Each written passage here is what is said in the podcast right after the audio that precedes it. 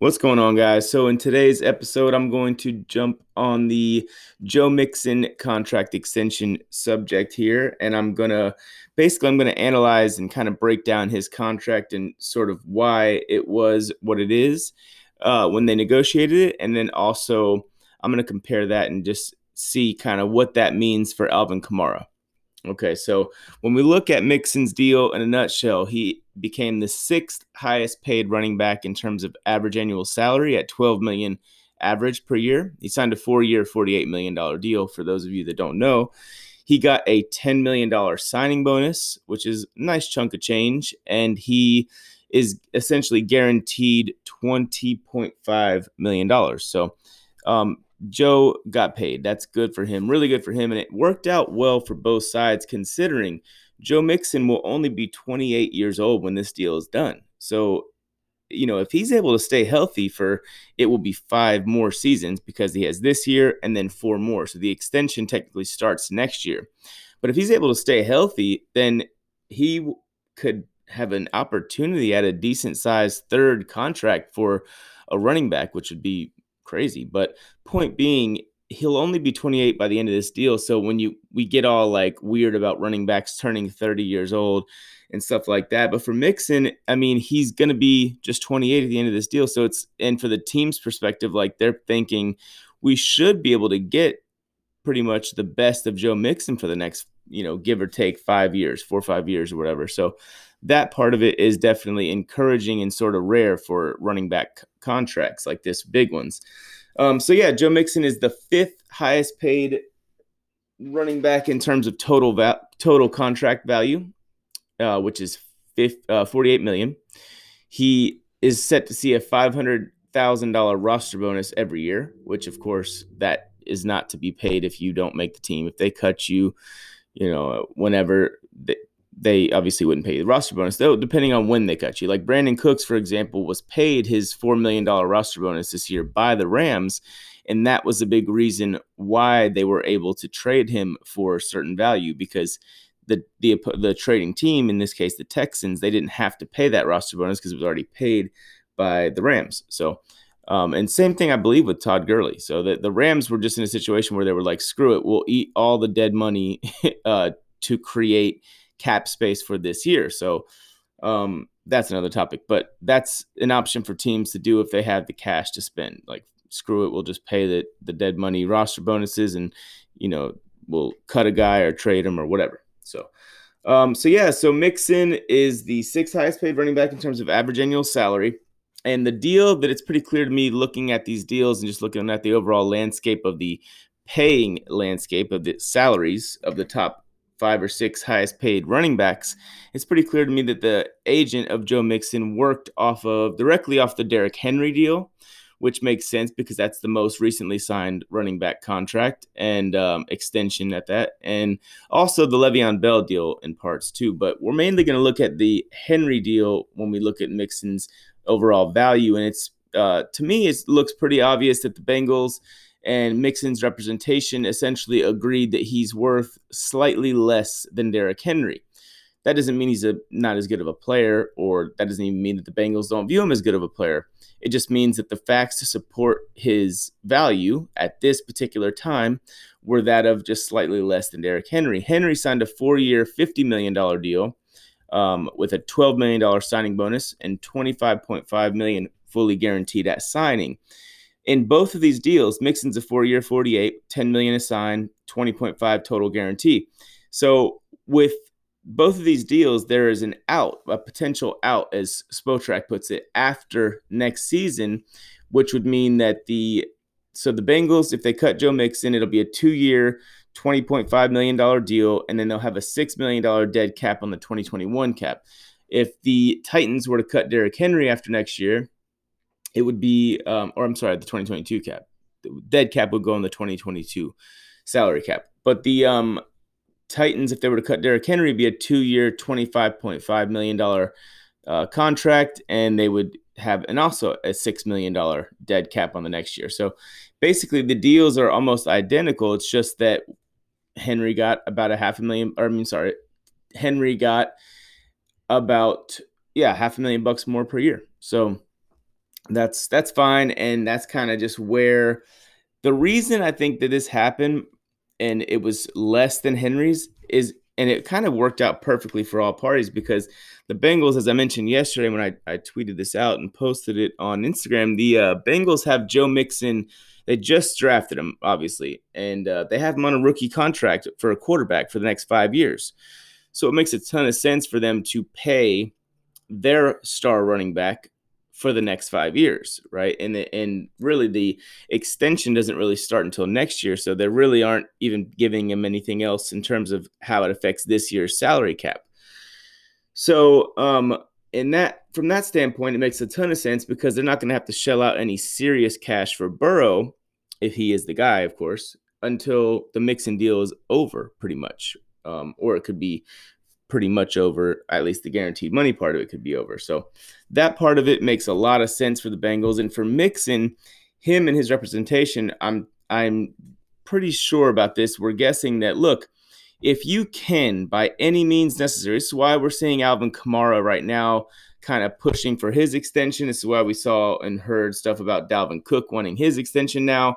Nobody wants to be that first contract after the COVID effects come come to the salary cap. So Mixon, maybe you could argue that Mixon's worth more than Le'Veon Bell, which I would have argued. I, w- I would think he's worth 13, 14 million a year. Uh, maybe you could make that same argument for Derrick Henry. But the reason that these teams are able to get a little bit uh, of a sort of a value is because they can say in negotiations, hey, like the salary cap's going to be significantly or might be significantly cut down in the coming years, we might actually see the salary cap go down for what I believe would be the first time ever. So that part is kind of the one thing that was dangling over in the go- in the negotiations. They're like, hey, like if you don't sign this deal now and take the deal at our price, we are going to probably have to offer you next uh, less next year. So that part makes sense. And Mixon, especially, like Derrick Henry, at least had the franchise tag money to play this year. So that's why he got more, in my opinion, is because he's able to be like, well, screw it. I'll just take my franchise tag money this year, which is a bit like, I think it was like 13 million. And I'll just come back to the negotiating table next year. Hopefully, I stay healthy. But if I don't and I have to take less, at least I make 13 million guaranteed dollars this year. Whereas Joe Mixon was on the last year of his rookie deal. So he's looking at, I mean, making like what, $1.5 million, somewhere in that range. So for him, it's like, uh, if any, if he gets injured, if anything happens, like you know, whatever, anything happens, he is now back at the negotiating table one year from now in a in an entirely different situation where he doesn't have any leverage, um, or maybe he's looking at a five million dollar prove it deal or something like Leonard Fournette. You know, imagine if Leonard Fournette could have signed his deal last year and he could have taken just a reasonable like, oh, give me ten million a year. I mean, I'm sure if you asked Leonard right now, he'd be very happy to take something like that instead of obviously now where he's he's a free agent and he's probably going to have to sign for a very small amount of money to prove himself once again.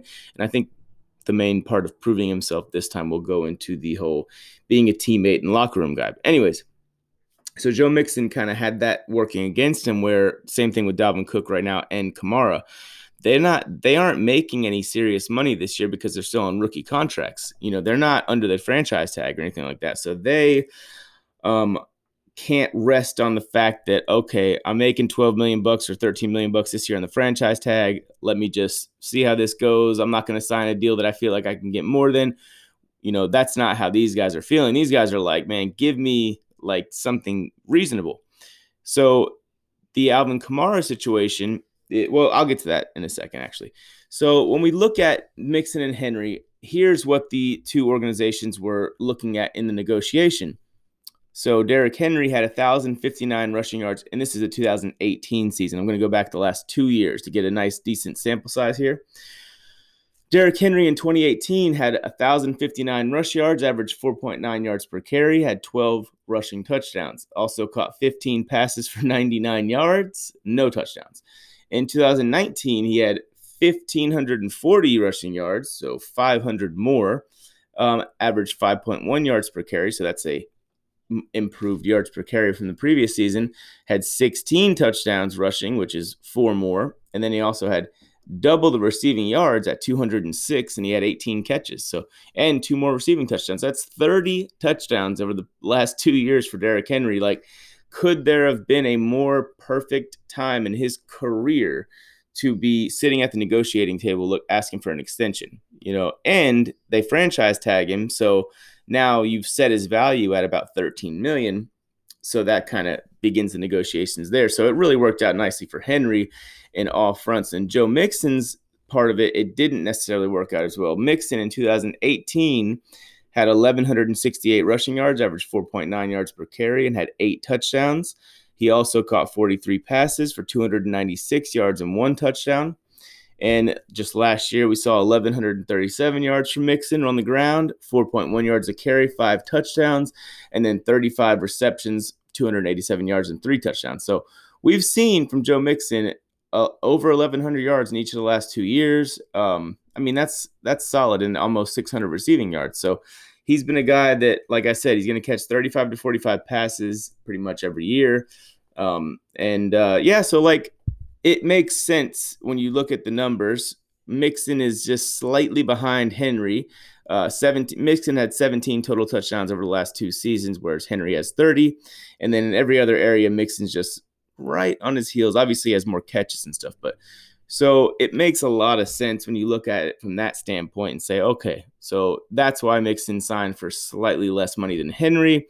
He also didn't have the leverage and the financial security of playing on the franchise tag this year. You know, Mixon was playing for a million bucks or something like that, 1.5 million, somewhere in that range. So that's kind of the reason why the Bengals were able to just, you know, we'll sign you now. We'll give you that new money of $10 million signing bonus direct deposited into your bank account today or whatever in a week or two. Um, but we wanted that a slight discount because we're giving it to you early. That means we're taking a little bit of additional risk. Well, we're taking a $20.5 million additional risk in guaranteed money. So we want you to sign at a little bit less than Henry. If you want to risk it and you play, you have a career year and play, you know, at a super high level for this season, and you're back at the negotiating table next year, well, then we'll franchise tag you and we'll hope to work out a long term deal then, in which case you'll have probably more leverage, but you'll also be in a situation where the COVID 19 will have affected the salary caps. So it's going to be you know, at that point, you don't know what the overall market for your services will be. So it's very interesting um, how that played out and sort of why the Bengals were able to get him at what I feel like is a pretty good value. So, especially considering it was a extension, meaning they just added four years to his deal, so they were able to spread out signing bonus for five years, and they're able to um, that just gives them a lot more flexibility with the contract. So so that's that's Joe Mixon's deal, and I think it's my opinion on it is it's a very reasonable deal from both sides. I think Mixon clearly wanted a deal now so he could just secure what guaranteed money was available. I mean, think of it like this: Joe Mixon, like I said, was about to make I think of around 1.5 million dollars prorated over the next 17 weeks. So that's what he was set to make, right? And that's not like a huge lump sum of money at one time for a football player, for a star football player, I should say. Whereas now he got a $10 million signing bonus. So that means sometime the next week or two, Mixon is going to receive $10 million at one time. And that is a much different world to live in, right? So, and he'll still receive whatever he was going to make that over seven over the next 17 weeks. So it's just a much more uh, financial security, uh, much more financial security in that situation for Mixon. So um, that's the reason why Kamara, who we're going to talk about now, is pushing to get his deal so hard. So, um, and how does it? Okay, so how does the Mixon deal affect Alvin Kamara? Well, Kamara over the last two seasons, in 2018, he had 883 rushing yards, 4 6 a carry, but he had 14 touchdowns. And he also had 81 catches for 709 yards and four touchdowns. And then in 2019, he had 797 rushing yards, so less rushing yards, but he did average 0.1 more yards per carry at 4.7, rushing touchdowns five in 2019 as opposed to 14 the previous year. But he also had another 81 catches for 533 yards and a touchdown.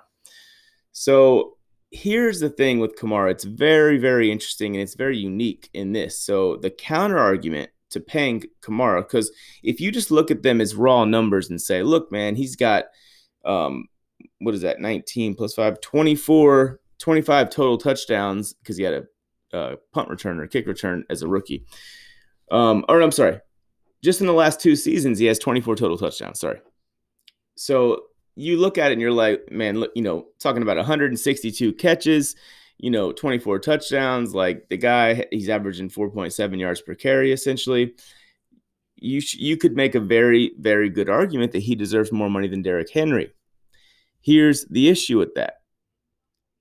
Kamara over the over the first 20, I'm sorry, over the first 25 games of his career, he had 28 touchdowns, right? Over the last 20 games, he's only scored 10 touchdowns.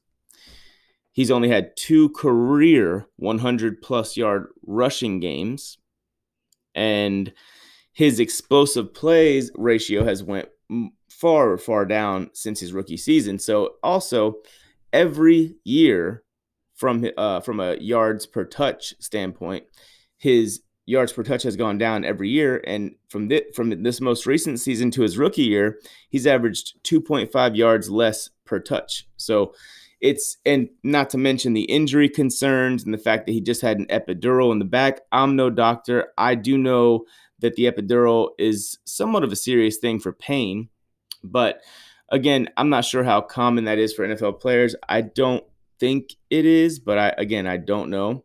So the overall counter argument for that uh, for Kamara would be that kind of stuff, and it's just like the big question is, how do we know as an organization that we've seen that we ha- how do we know that we haven't seen Kamara's best football already? And like, is he to be that guy moving forward? Like, are we like with Mixon? I kind of get the feeling that we haven't quite seen his best football yet. Derrick Henry, I'm not sure. I think he's probably got another year or two at this level or so. Um, I mean, who knows? Maybe more. But with Kamara, it comes to a really interesting situation where it's like, do and again, with Kamara as well, there's Kamara is not not on the franchise tag like Derrick Henry was. Like Henry had didn't have to get a deal done. He preferred to for sure, but he didn't have to because he he knew he was going to make tens of millions of dollars this year.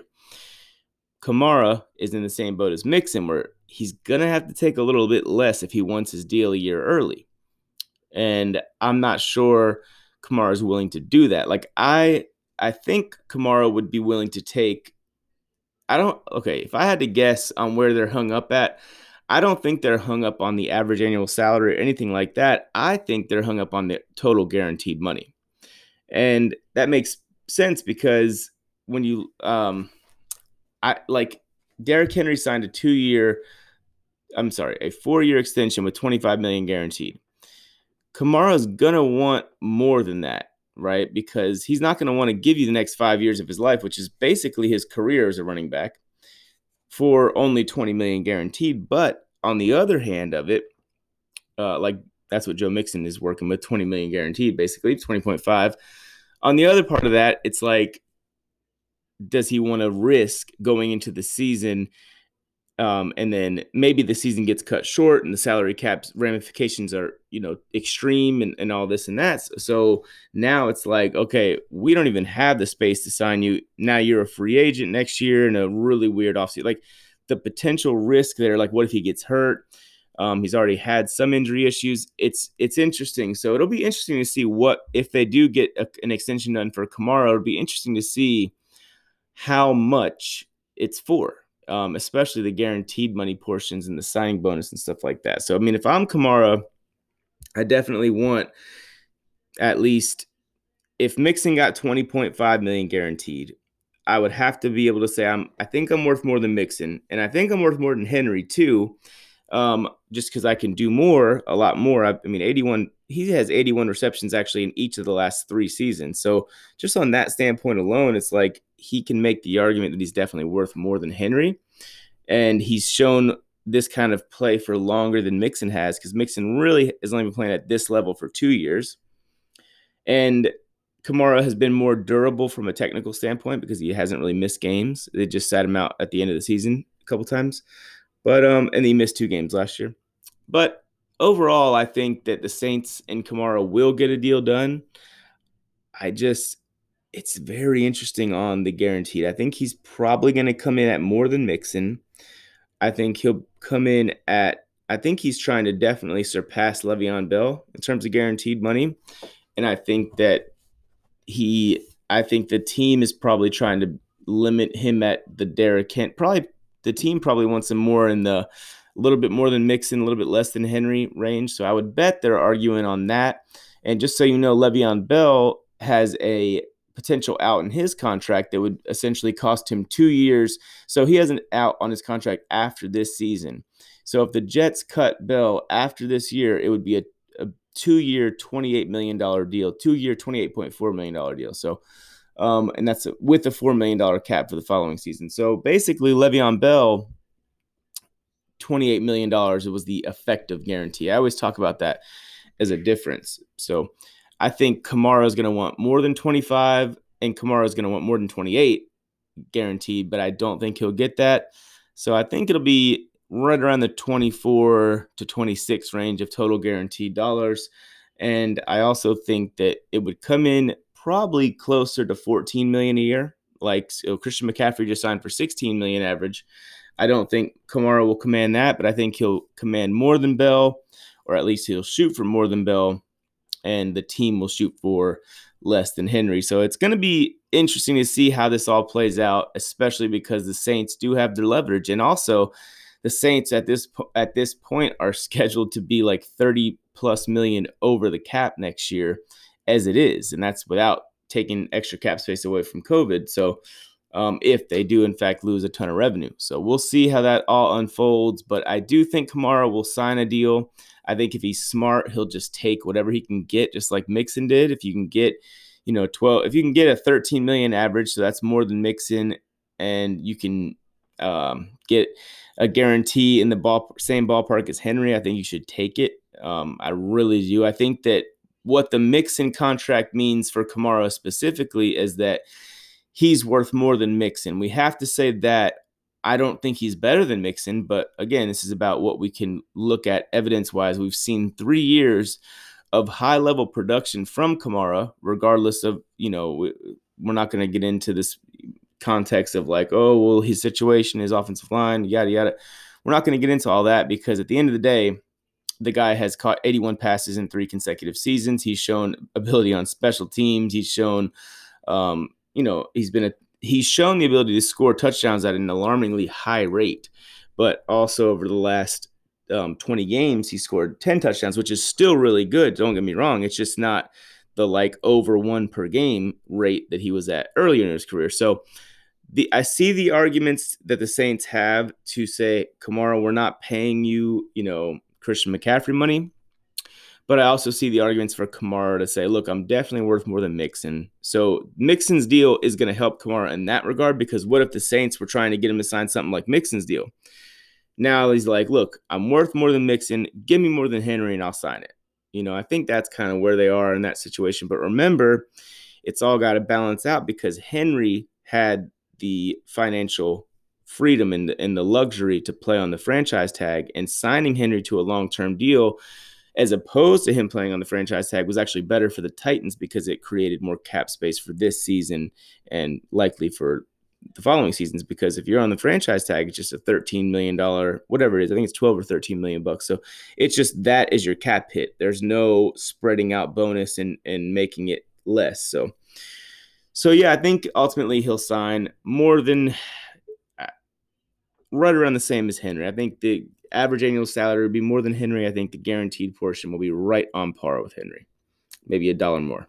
So, anyways, guys, I appreciate you listening. Uh, give this a share if you can, and I will be back later today with a fantasy episode for you. All right, peace.